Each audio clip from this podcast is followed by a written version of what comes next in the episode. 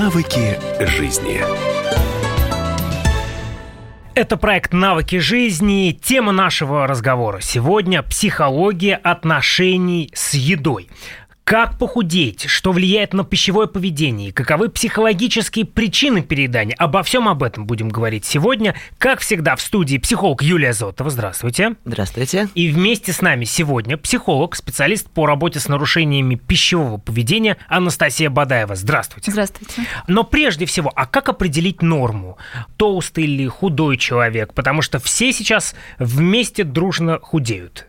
Это так э, это такой тренд, и сейчас и здоровый образ жизни, и внешняя привлекательность там очень популярны, и это, к сожалению, привело к тому, что норма здорового физиологического веса э, который с медицинской там, и, и прям телесной точки зрения для человека приемлемо, очень сильно сместилась. И э, большое количество людей, которые на самом деле имеют абсолютно нормальный вес, а, об этом переживают, э, садятся на диеты или там усиленно занимаются спортом, недовольные собой и своей внешностью. То есть занятие спортом – это хорошо, здоровый образ жизни – это хорошо, но когда человек переусердствует в вопросах э, похудения, это уже в какой-то момент перестает быть нормой. А где же норма, хочется спросить? Ну, э, нужно понимать, что на норму влияет мода, культура, образы, распространенные в это время, и они в разное время были разными. А, и нормы точно не может быть какой-то одной для разных людей, потому что на это влияют многие вещи. На это влияет э, физическая конституция. Да? Например, человек э, пикник, человек с широкой костью, а, даже в самом стройном своем состоянии будет все-таки больше, чем человек там астенической конституции, у которого тонкие косточки, там изначально да, такое худо, худое такое э, тело. А, кроме того, на это влияет сезонность, потому что совершенно нормально запасаться небольшой жировой прослойкой там, к осени, к зиме. Это чисто эволюционно так. И действительно, многие люди там на килограмм, на два поправляются к зиме, потом он сам уходит часто к весне. А, и я бы сказала, что э, вот не нормой, да, то есть уже проблемой э, лишнего веса можно считать это тогда, когда это уже действительно вредит здоровью и меняет образ жизни человека. Да? Например, когда у него появляется одышка, ему трудно делать то, что он, может быть, хочет делать. Э, это начинает уже препятствовать да, там, ну, нормальному функционированию разных систем организма. То есть в этой ситуации, ну, наверное, для этого человека это уже не норма. А при чем тут психология? Ну, если человек очень полный, ну, можно прийти к врачу, и нужно идти к врачу. А, действительно, есть э, лишний вес, который связан с, э, в первую очередь с нарушением там, обмена веществ, с медицинскими процессами. Э, но для очень многих людей а, тема лишнего веса это не какой-то вот реальный факт медицинский, а это именно психологическая проблема, когда не столько вот, да, есть действительно тот самый фактический лишний вес, с которым и правда надо что-то делать, а есть психологическое ощущение дискомфорта, недовольства своим телом, ощущение себя не таким, как хочется – и вот здесь уже да, возникает очень много психологии. Ну и плюс к этому вообще сами наши отношения с едой – это во многом ну, такая очень яркая психологическая тема, потому что в, этих, э, в том, как мы едим, и в том, э, насколько мы свободны и с удовольствием э, составляем да, вот свое питание, там, рационы, относимся к еде, проявляется очень много других каких-то наших особенностей и сложностей. Ну, я вот добавила бы, что даже есть такой факт статистический, что 95 проблем э, там, ожирения, проблем с весом, 95% связаны именно с э, перееданием. И только 5% связаны с какими-то эндокринологическими нарушениями, ну, с нарушениями функций других органов. Да, то есть э, и, и те люди, которые, у которых лишний вес появляется из-за переедания, они же почему-то едят так – да, то есть это с чем-то связано, и психология как раз может это исследовать. То есть, когда я подхожу к зеркалу и начинаю говорить себе, какой же я жирный, и при этом не могу держаться, и в 11 часов вечера перед сном съедаю вкусную, аппетитную булочку, эта история не про физиологию, это история про психологию. Точно, и булочка обычно бывает не одна. И размышления, какой же плохой, что съел эту несчастную булочку, э, тоже... Э, да, в общем, относятся не к области фактов, да, а к истории про самоотношения и э, некоторое такое внешнее выражение сильного внутреннего стресса и напряжения. Вы произнесли пищевое поведение. А вот что это такое? Расшифруйте. Э, пищевое поведение – это набор отношений, ценностей, там, установок, может быть, образов, всего, что связано, на самом деле, с тем, как человек ест, да, как он привык есть э, с детства, как он сейчас ест, и все, что на это влияет. Это называется пищевым поведением. Как это формируется? Ну, совершенно точно формируется это с началом нашего опыта с едой. То есть в первую очередь это самое раннее детство, и то, насколько прямо у младенца да, удовлетворена потребность в питании, насколько она гармонично связана с удовлетворением других важных потребностей в любви, близости, принятии, заботе. Или ничего этого нет, а остается только еда. Ну и тогда у нее большой шанс – оказаться единственным заменителем и единственным способом вообще получить э, ну, какое-то ощущение спокойствия, удовлетворения, ну и чувство, что со мной все хорошо. И вот здесь закладывается как проблема. То есть причина того, что я в 11 часов вечера перед сном ем булочку, кроется в моем детстве? И в сформировавшейся привычке, когда любой дискомфорт и любое напряжение решалось да, и закрывалось одним единственным способом. Поешь, все пройдет. Ну, здесь, как всегда в психологии, целый комплекс факторов. А, и действительно, если говорить про совсем раннее детство, ведь а, питание ребенка, кормление это ну, такая потребность очень важная, которую ребенок не может удовлетворить сам.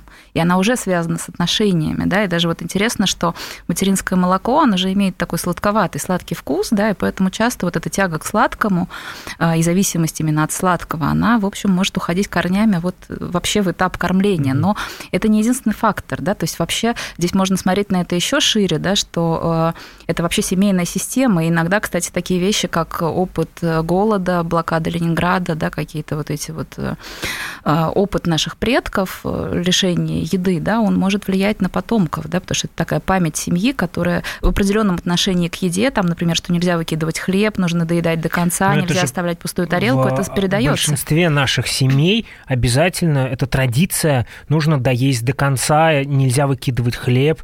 Это традиция, она как раз и наследует вот эти многие годы тяжелой жизни, когда действительно ну, был голод и не хватало еды. И а, еда становится такой тогда в семье сверхценностью, чем-то, что, ну, вот прям сродни культу. Да. И вот эта идея, да, там, что мама так-то наготовит огромную кастрюлю борща, да, и еды должно быть много, неважно какая. И а, кстати, интересное было исследование, что э, как раз после э, Великой Отечественной войны, когда была проблема прям с едой и с обеспечением продовольствием, ввели э, определенные диеты в столовых для рабочих, в школах, которые ну, касались прям такого питания, которого много, чтобы было ощущение, что его достаточно. Но оно было там не очень связано с витаминами, например, да, или с какими-то сложными блюдами. Это была такая простая, доступная еда, которой было много. И а, вот введение такого питания вызвало в течение последующих там буквально нескольких десятилетий а, сильное увеличение ну, веса вообще. И для многих людей это действительно такая семейная потомственная история, когда еда является вот чем-то связанным с ощущением благополучия и безопасности. Ну и тут ее начинают есть много. Удивительное дело, когда я вспоминаю про пирожок в один часов вечера, у меня всегда заполненный холодильник. Это, видимо, про это. А мы здесь поставим многоточие, продолжим после короткой паузы, никуда не уходите.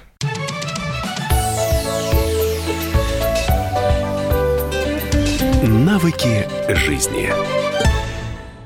Британские ученые доказали, у тех, кто слушает подзарядку, в два раза медленнее садится телефон. Утреннее шоу «Подзарядка» с Вероникой Борисенковой и Сергеем Красновым слушайте по будням с 7 до 11 утра по московскому времени.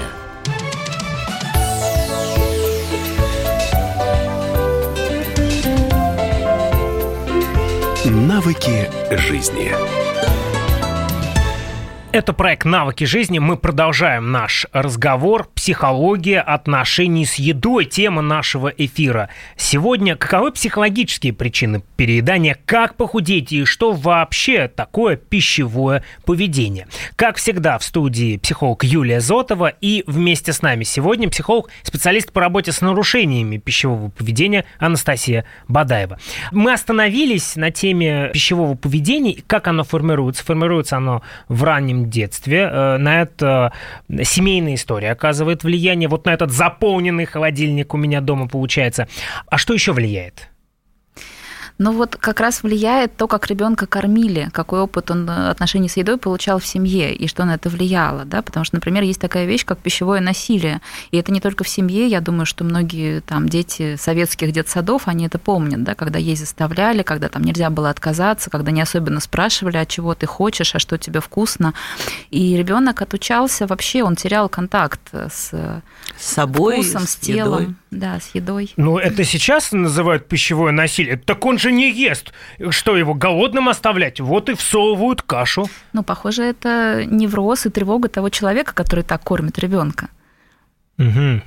Ну, здесь хочется сказать, что э, слава богу, что сейчас пересматривают эту позицию, и э, родители рискуют, например, в тех же детских садах отстаивать право своих детей. Э, ну, есть то, что им нравится, есть в том режиме, какой, какой, к которому они больше привыкли. Потому что в тот момент, когда еда становится действительно вот через силу, да, и эту ложку впихивают, и э, если это повторяется там больше одного раза, к сожалению, а, действительно у ребенка от, ну, от такого неприятного ощущения, связанного с едой, да, атрофируется собственная способность ну, чувствовать вкус, выбирать то, что он хочет или не хочет, а, чувствовать свои предпочтения и потребности. Потому что, вообще говоря, здоровый организм, ну, и есть такое понятие, да, как интуитивное питание в этой области, способен сам выбирать в тот или иной момент времени, да, какую, какую именно еду, с каким набором там микроэлементов, да, ну, хочется съесть, и это будет полезно. Ребенок будет выбирать сладко и фастфуд, и что с этим делать? И не кушать полезную кашу. Есть э, результаты экспериментов многочисленных, что в тех семьях, где детей не ограничивают в выборе еды, которая им нравится, дети не предпочитают сладкое, ну, пробуют его и с удовольствием едят, но никогда в этом там нет никакого перебора, и во многом они э, выбирают еду как раз здоровую. То есть они любят овощи, любят фрукты, э, ну, то, что свежее, там, да, приготовленное. А там, где происходит вот история про впихивание, э, к сожалению, через какое-то время вообще теряется способность различить, ну вот что я ем, зачем я ем, сколько я ем. И э, к еде часто формируются две таких полярных истории. То есть либо я ем и не могу остановиться, потому что не чувствую, что я там сыт и вообще, что я ем, а, либо формируется стойкое отвращение к еде, ну и человек дальше в течение всей жизни сам себя начинает уже заставлять есть, и это тоже очень такая неприятная история. Ну, еще, мне кажется, на это влияет вообще психологический климат в семье, а, потому что в тех семьях, где еда является единственным а, способом получать удовольствие, там, быть вместе, формой контакта, формой э, любви, да, конечно, это закрепляется тогда, и человек тоже о себе может заботиться только одним способом, купив что-нибудь вкусненькое, если он расстроен, если ему тяжело, если он напряжен. Да, а... то есть еда вообще сильно связана с ощущением любви, заботы и близости. Ну и здесь можно прям такой пример интересный привести. В э, тех, тех народов, э, где принято большое застолье, ну вот и много общения связанного да, Тут с же едой. вспоминается, а, значит, столы в Грузии с едой. В Армении. А тут же, да, тут же вспоминается в Армении, конечно же, тут же вспоминается сиеста в Испании, итальянская пицца итальянская паста, где много того самого мучного. Но не толстеют они почему? Потому что там э, еда является контекстом вот как раз для общения, близости и удовольствия. Они едят много, но они едят с удовольствием, с радостью, и удивительным образом это не становится проблемой проблемы лишнего веса для этих наций. Про Испанию, кстати, да, известно, что там э, нет практически проблем именно с нарушением пищевого поведения, потому что вот это их полуторачасовая сиеста, когда спокойно они могут покушать вкусно вместе, э, да, видимо, это как раз оздоравливает их в этом смысле, потому что люди часто, которые переедают, которые это делают э, компульсивно, они не чувствуют вкус еды, они едят на бегу, они просто забрасывают в себя эту еду. И тут как раз важно возвращать себе вот этот гедонизм, вот это удовольствие и вообще контакт. Мы беседовали с вами перед эфиром, и вы произнесли очень любопытную э, фразу, обращаюсь я к Анастасии Бадаевой. «Еда – это экран неврозов». Поясните. Да. Ну, э, это про то, что э, проблема переедания, она может быть связана с чем угодно, да, то есть любые какие-то сложности человека, где он не справляется с чем-то, что происходит в его жизни, э, где ему нужно как-то себя регулировать. Еда может быть ему в этом привычным иногда помощником, да, то есть в том смысле, что вот на эту еду, как на экран, проецируются самые разные проблемы, да, поэтому на самом mm-hmm. деле нет какого-то одного ответа, почему человек переедает. Скорее, это каждый раз индивидуальная личная история. То есть еда это такой очень доступный, простой и легкий способ ну, сделать себе лучше, в общем, почувствовать удовольствие. Да, угу. да. Ну, то есть э, отдельная проблема с едой, что э, это очень просто, да, это иногда самый простой способ себя там порадовать или успокоить, да, это недорого, там это распространено, часто э, там люди в коллективе одобряют это и приглашают присоединяться человека, который, может быть, не хочет есть к этому моменту, да, но это такой способ тоже ему вот быть с людьми через еду, да. Вот, и поэтому это так сложно. Мы, не, мы, мы можем не курить, ну, то есть мы не умрем, если мы не будем курить, но мы умрем, если мы не будем есть, да, поэтому тут еще сложность в том, что э, мы не можем совсем отказаться от еды, мы должны есть. И вот э, тут вопрос, что мы выбираем. Есть. И, к сожалению, если еда становится одним единственным способом, да, чуть-чуть лучше себя чувствовать, ну, мы, очевидно, будем в этом перебирать и будем чрезмерные. А, и выход здесь в том, чтобы искать другие, любые способы удовольствия и а, успокоения, там, да, и ощущения своего внутреннего баланса, не связанные с едой. Поэтому люди, которые, например, влюбляются, автоматически начинают худеть. А, ну, может быть, потому что они иногда еще больше двигаются, но в основном все-таки потому, что они больше радуются. Человек, увлеченный делом, человек в компании близких людей – чувствует себя лучше и в том числе там, да, находится в лучшей форме. И каждый раз, когда у нас стресс, тяжелые обстоятельства в жизни, там, да, мы потеряли работу, у нас какая-то там, не знаю, осенняя депрессия, это моментально скажется на увеличении веса. То есть вес – это скорее последствия, такая лакмусовая бумажка проявления э, других психологических проблем. А уровень дохода влияет на пищевое поведение? А, он может влиять, да, потому что для некоторых людей, кстати говоря, переедание – это такой способ, э, наконец, убедиться в том, что я могу себе позволить, особенно если там раньше это было житие в бедности, и вот, наконец, появились деньги, да, некоторые люди себе так компенсируют вот это бедное детство, да, так бывает тоже. Но это, опять же, из области психологии получается. Да, а бывает обратная история, э, связанная с тем, что э, когда я чувствую недостаток в самых разных других областях – в том числе финансовый, вот уж еды-то я куплю себе достаточно. И во многих странах действительно там лишний вес уже в таких медицинских вариантах э, чаще всего коррелирует, конечно, с более малообеспеченными людьми. Ну и надо понимать, что дешевая еда, она, конечно, больше способствует набору веса, да, потому что там разные добавки, э, углеводы обычно простые, то есть такая еще может быть корреляция. А теперь, внимание, вопрос. Решил я похудеть, собрался с силами, собрался с силой духа и воли. И вот откажусь я от сладкого, откажусь я от мучного, уменьшу порции, вообще не буду есть после шести, но не получается. И первый, и второй, и третий. Почему? Ответ на этот вопрос вы узнаете после короткой паузы.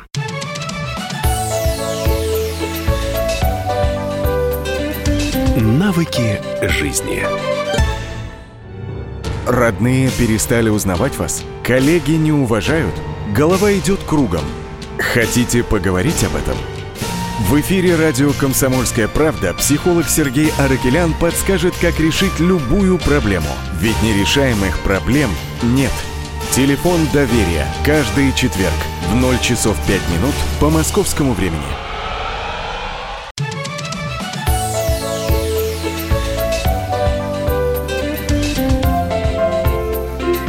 Навыки жизни. Это проект «Навыки жизни. Психология отношения с едой». Тема нашего эфира сегодня. Каковы психологические причины переедания, э, что такое пищевое поведение и вопрос, который меня интересует более всего. Я думаю, что миллионы он также э, интересует. Как, в конце концов, похудеть? Вот ответы на все эти вопросы сегодня в нашей студии дают. Как всегда, психолог Юлия Зотова. И вместе с нами сегодня психолог, специалист по работе с нарушениями пищевого поведения Анастасия Бадаева. Итак, возвращаемся к моему пирожку. Собрался я похудеть, э, отказаться от сладкого, от мучного, это уже все знают. Но не получается, хотя, ну, вроде собрал в кулак всю силу воли, которая была. Почему? Почему я вновь бегу к холодильнику? Но если мы э, в предыдущей части говорили о том, что еда – это самый доступный способ удовольствия и решения проблем, то отнимая у себя этот последний единственный способ почувствовать себя чуть-чуть лучше, а, ну, мы как бы усиливаем стресс, а, лишаемся последнего удовольствия, ну и уже точно чувствуем себя так плохо, что для того, чтобы вернуться в норму, нам просто надо еще больше еды. Этим, кстати, объясняется, что очень часто там короткие диеты заканчиваются в общем, сильными срывами да, и набором веса еще в большей степени. То есть в первую очередь надо решить проблему а, не еды, а внутреннего комфорта и э, умения получать удовольствие разными способами. То есть э, до того, как начать э, работать с весом, э, я бы предложила поискать другие способы получения от жизни радости. То есть человек должен начать там гулять, рисовать, танцевать, э, не знаю, что встречаться с друзьями, больше хохотать. То есть вносить в жизнь достаточно удовольствия, чтобы ни одна единственная еда да, была способом как-то сделать себе, в общем, жизнь краше. Ну, я бы сказала, что это вообще такой довольно токсичный стереотип, что э, толстые люди это ленивые люди, и все дело только в силе воли, надо просто, как говорится, закрыть рот и не есть. А, за этим, как видите, вот мы уже много всего перечислили, за этим много чего стоит. И вообще вот эта тема про силу воли, там э, жесткие какие-то диеты, аскезы, она довольно вредоносна, потому что тоже есть такая статистика, что 50% э, э, людей, сидевших на диетах, потом имеют проблемы с лишним весом, с перееданием, там даже с булимией. Вот. И еще такой тоже факт, что, по-моему, в 11 раз чаще встречается проблема вот этого переедания именно у людей, сидевших на диетах, чем у людей, не сидевших на диетах. Да? Есть даже такой термин диетическая деформация, диетическая депрессия. Да? То есть это как раз вот этот опыт, иногда множественный опыт насилия над собой, а, вот этой фрустрации пережитой, и после чего человек вообще не может никак регулировать свое питание, потому что любое, даже небольшое ограничение уже воспринимается снова как возвращение вот, к, вот этот ужасный опыт насилия насилие, это на самом деле опасная история. Тогда что делать? Ну вот, кроме того, Помимо, что мы ищем того, радости, да, а, есть э, в психологии, э, связанные вот с пищевым поведением, а, идея о том, что мы не ограничиваем себя в чем-то, а изменяем а, и как-то трансформируем в более здоровую, естественную, организованно, так природно да, э, и натурально э, свой прямо стиль отношений с едой. Поэтому не зря мы передачу да, назвали про отношения с едой. И э, это возможность э, от вот такого э, отношения к еде, как к потребности, как ощущение, что я не могу остановиться, да, как вот навязчивости, э, как э, такого цикла э, когда я себя сначала даю это удовольствие, а потом ругаю, потом от чувства вины опять хочу его заесть, ем еще больше, ругаю себя еще больше, такой прям цикл, Узнаю который себя. сам себя усиливает. Вот, приходим к отношениям с едой здоровым, когда это связано с контактом, с радостью, с ощущением свободы, с ощущением выбора того, что мне предпочтительней – такого очень тонкого, индивидуального, и это, по большому счету, как-то очень про заботу, внимание к себе. А любые ограничения связаны все-таки с такими репрессиями. И, ну, и в том числе с плохим самоотношением, да, где мы себя больше критикуем, mm-hmm. ругаем и запрещаем, а здесь важно развернуться в сторону самоподдержки. И э, есть такой пример, что если мы даже говорим о диетах, то это скорее не ограничение каких-то продуктов, а перенаправление внимания э, в момент еды в другую сторону. Например, э, есть световая диета, когда предлагается выбирать там не что-то там менее калорийное, да, или еще как-то, а просто в течение недели, там, понедельник, вторник и далее, питаться по цветам радуги. Ну, то есть белое и зеленое можно есть всегда, а дальше, значит, там в понедельник э, красное, потом оранжевое. А вот сложнее будет к концу недели фиолетовой еды не очень много. Но здесь важно э, не столько жестко придерживаться да, границ, сколько работает именно смещение внимания. Что человек непривычно там, да, съел 3 килограмма булок, значит, который регулярно да, ест с детства, а начал смотреть на еду с новой неожиданной стороны. Да? Это пробуждение интереса, пробуждение поискового поведения, экспериментирование. И вот здесь у нас меняется отношение. Но базовые советы, они известны, ведь э, пить побольше воды, ограничить себя в сладком, мучном, уменьшить объемы и э, кушать чаще, но меньше. Ну, это правда, что от нашей передачи, наверное, вы не похудеете, да? То есть э, обычно либо нужно там как-то по-другому питаться, либо больше двигаться, либо одно и другое вместе, да? То есть действительно эти там все советы, они известны. А вопрос, как это начать делать, чтобы это перестало быть насилием, а стало удовольствием. И вот тут, э, в том числе, о чем вот говорила Юлия, да, что э, тут я, я бы выделила три направления, да? То, о чем говорила Юлия, про отношения с собой, отношения с миром – про вот их да, там, оздоровление, улучшение. А, и третье направление – это именно работа с едой и вот эта культура питания, э, то, как я себя кормлю, да, э, то, каким вот то, что называется родителем я самой себе являюсь, как я выстраиваю свое питание, насколько для меня это комфортно, да, вот фокус на этом помогает. И тут э, разные на самом деле вещи. Это и про умение отличать голод и аппетит, да, потому что это разные вещи, некоторые люди это путают. А, там про выбор тех продуктов, которые мне вкусны и после которых я еще хорошо себя чувствую, да, не только мой рот, а все мое тело после которого, потому что после целого торта на самом деле мое тело себя плохо чувствует, да, да, да и рту, наверное, невкусно после второго куска, если честно его ну, вкушать, ощущать, mm-hmm. да.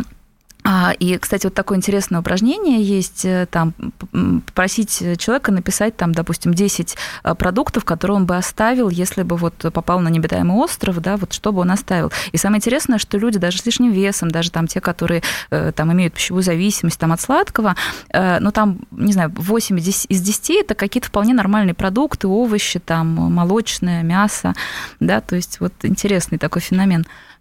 А чем, кстати, голод и аппетит отличаются? А, ну, э, основное отличие, что голод это скорее сигналы тела э, о том, что ему нужны э, там жиры, белки, углеводы, определенные составляющие для того, чтобы тело снова могло выделять энергию и продолжать свое функционирование. Да, аппетит это скорее такое возбуждение в голове. Оно может возникать там перед каким-то соблазном, там проходили мимо Макдональдса, вкусно запахло, и вот как бы возник аппетит, хотя тело было сыто, может быть, в этот момент. Но вот мы говорим про сахар, мы говорим про то, что нужно ограничить в сладком. Это, это один из первых советов, которые дают все профессионалы. Но у нас ведь целая индустрия. Ты приходишь в магазин, и это нависает над тобой. Все эти пирожки, конфеты и так далее, и так далее. И как без ограничений, без насилия над собой не купить эту самую шоколадку? Во-первых, не надо идти в магазин голодным, потому что это сильно влияет на э, наполнение пищевой корзины вашей. Это один а из факторов. Еще интересное наблюдение, что э, если мы, например, э, позволяем себе что-то даже очень сладкое, и вот этот огромный кусок очень очень вкусного торта, но делаем это не ежедневно, как привычное питание, а время от времени, то организм не физически, там, не психологически на это не реагирует.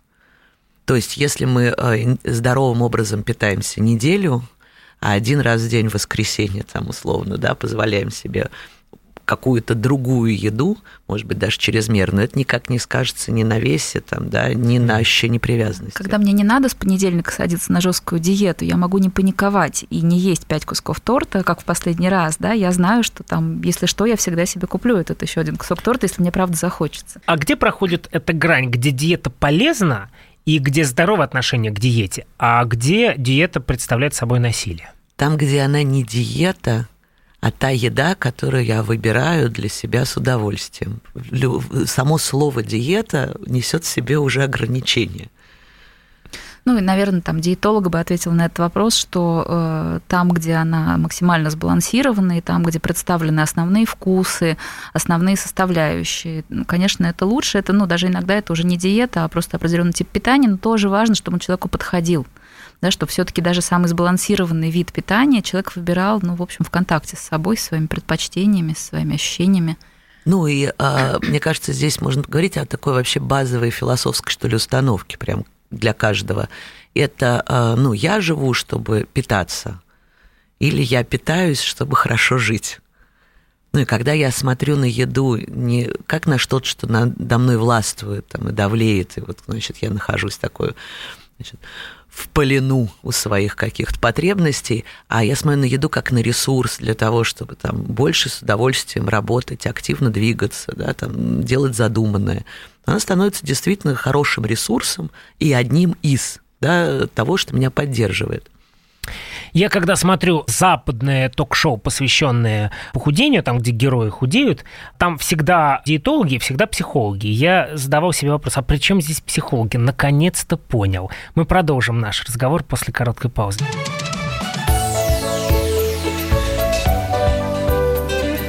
Навыки жизни. Ведущие на радио «Комсомольская правда» сдержанные и невозмутимые. Но из любого правила есть исключение. Дай по морде мне. Встань и дай. Хочешь стекло хочешь? такое? Давай. Он это говно в эфир кидает. Я... Ты несешь какую-то хрень. Мы расстреляем его из водяных пистолетов мочой. Самый горячий парень радиостанции в прямом эфире. Исключение из правил с Максимом Шевченко. Слушайте по вторникам с 8 вечера по московскому времени.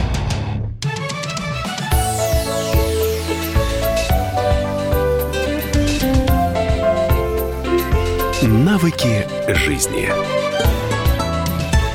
Это проект «Навыки жизни. Психология отношений с едой». Тема нашего эфира. Сегодня каковы психологические причины переедания, что такое пищевое поведение, как, в конце концов, похудеть. Обо всем об этом беседуем сегодня в нашем эфире. В студии, как всегда, психолог Юлия Зотова. И вместе с нами сегодня психолог, специалист по работе с нарушениями пищевого поведения Анастасия Бадаева.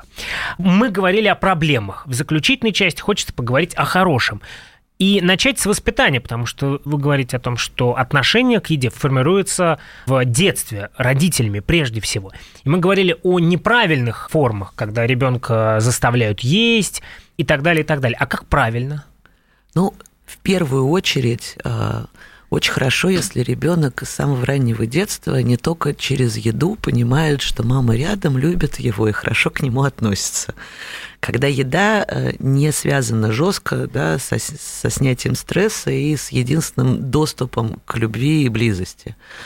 То есть, если ребенок расстроился, не только мороженым и конфеты его успокаивают, а успокаивают его объятиями, нежными словами, а возможностью прям дать ему правда, иногда и поплакать, и, может быть, побыть со своим расстройством, а не заесть его, да, чтобы вот это быстро переключиться. Это самый такой неприятный механизм, да, и чтобы он не возник, просто не надо использовать еду как, способ, ну, как единственный способ вот, кон- контролировать и как направлять состояние ребенка.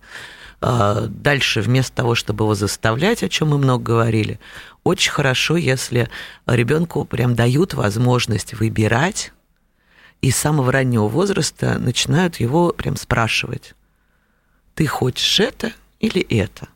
И если ребенок говорит нет, о чудо, родитель его слышит, и говорит, хорошо, тогда, может быть, ты будешь вот это. И тогда буквально там к двум-трем годам у ребенка формируется прям очень здоровые умения ну, слышать себя, чувствовать, хочет он есть или нет. Ну, и здесь важно, что э, мы питаемся не по часам, а в тот момент, когда возникло чувство голода. То есть, если ребенок гулял, у него возникает, ну, там, он потратил много энергии, он совершенно естественным образом хочет есть. И это здорово в этот момент там, сесть за стол. А если человек всегда выбирает между овощами и шоколадкой шоколадку? Это уже последствия некоторого вот деструктивного, сформированного раньше поведения. То есть в естественной среде ни одно здоровое животное не предпочтет шоколадку, это факт. Ну и люди в этом смысле не исключение. Несмотря на все магазины, рекламу и так далее, э, достаточно много людей, которые правда равнодушны. Ну и опять же, этот вопрос же можно задавать так, какой гарнир ты хочешь, да, там рис, гречку, картошку или что-то еще, да, мы же не, не всегда будем спрашивать, там, хочешь ты котлету или шоколадку во-первых.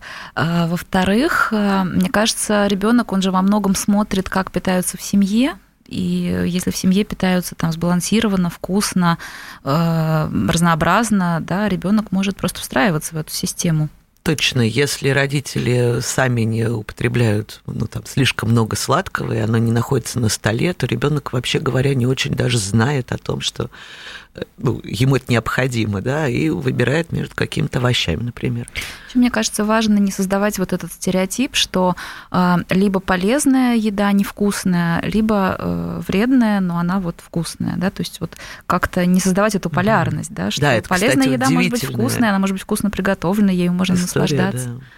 У нас э, в языке и в отношении действительно все, что связано с пользой, обычно... Э, Невкусно. Ну, и, и выглядит неаппетитно. То есть ну, хорошо, что в последнее время появились какие-то там, да, красивые смузи, да, замечательные фруктовые салаты. салаты. И это такой прорыв, потому что раньше э, все, что полезное, было рыбий жир, что тоже не способствовало вообще. Ну, раньше была история, что сейчас ты доешь этот отвратительный суп, там второй и третий, и только потом ты получишь десерт да, и десерт надо было заслуживать, причем уже окончательно переев, там, переполнившись чем-то отвратительным. То есть это неправильно, когда мы десерт э, используем как награду за эту стручковую фасоль?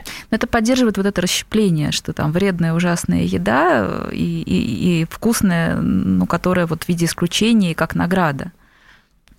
А, и, э, кстати говоря, если давать ребенку выбирать и э, есть то, что он хочет, иногда он может есть э, все, весь тот же набор продуктов, просто в другом порядке, который ему интересней. И в этом нет никакой проблемы, потому что, ну, слава богу, внутри все перемешивается. И если ребенок начал, например, с, не знаю, там, с компота или с чего-то там, да, с фруктов, а потом уже съел суп, никакой проблемы на самом деле в этом нет. И это допустимо. Нам же с детства говорили, что вот сладкого сейчас э, наешься и не будешь кушать суп. Ну, э, какую-то систему и культуру еды в семье все равно можно э, создавать. Мы не говорим про полный хаос. Да? Например, можно просто в разные приемы пищи это разносить, к примеру. Тут очень важно отметить, я хотел бы добавить, что сегодня на студии не только теоретики, но и практики, мамы, а не только психологи. И в завершении нашего разговора сегодня мы говорили очень много о неправильном отношении с едой. А каковы э, главные принципы правильного отношения?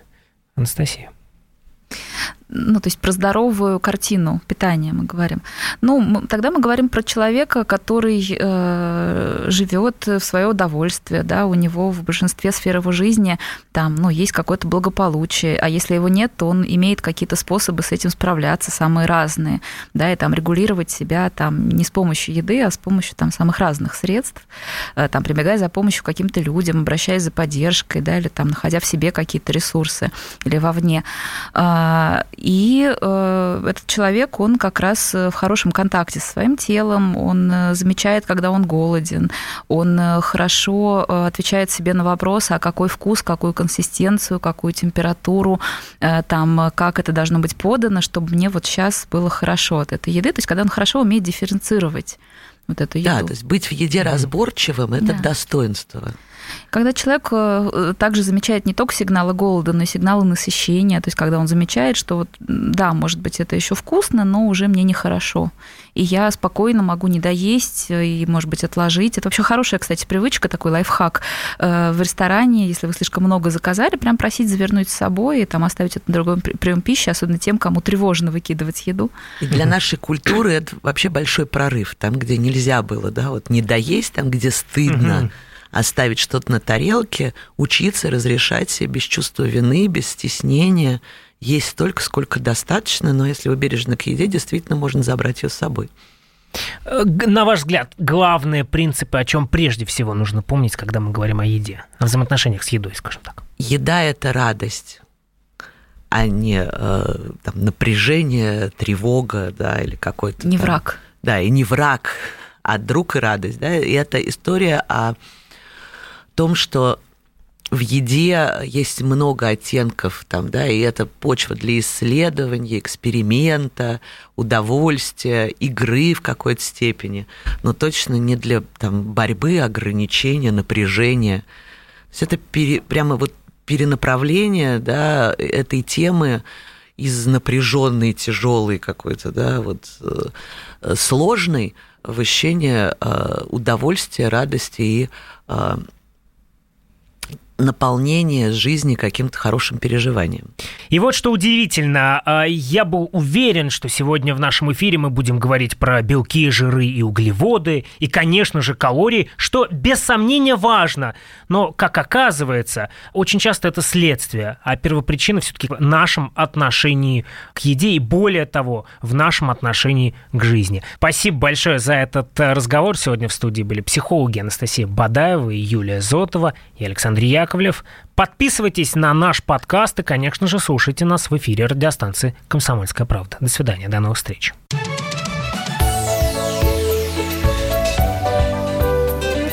Навыки жизни.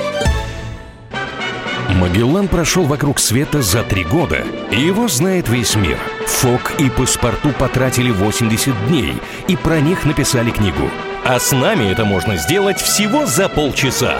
Знаменитые путешественники в прямом эфире расскажут, где побывали, что увидели и через что пришлось пройти, проехать, проплыть и пролететь. Совместный проект «Радио Комсомольская правда» и Русского географического общества «Клуб знаменитых путешественников». Отправление каждый четверг в 12.05 по Москве.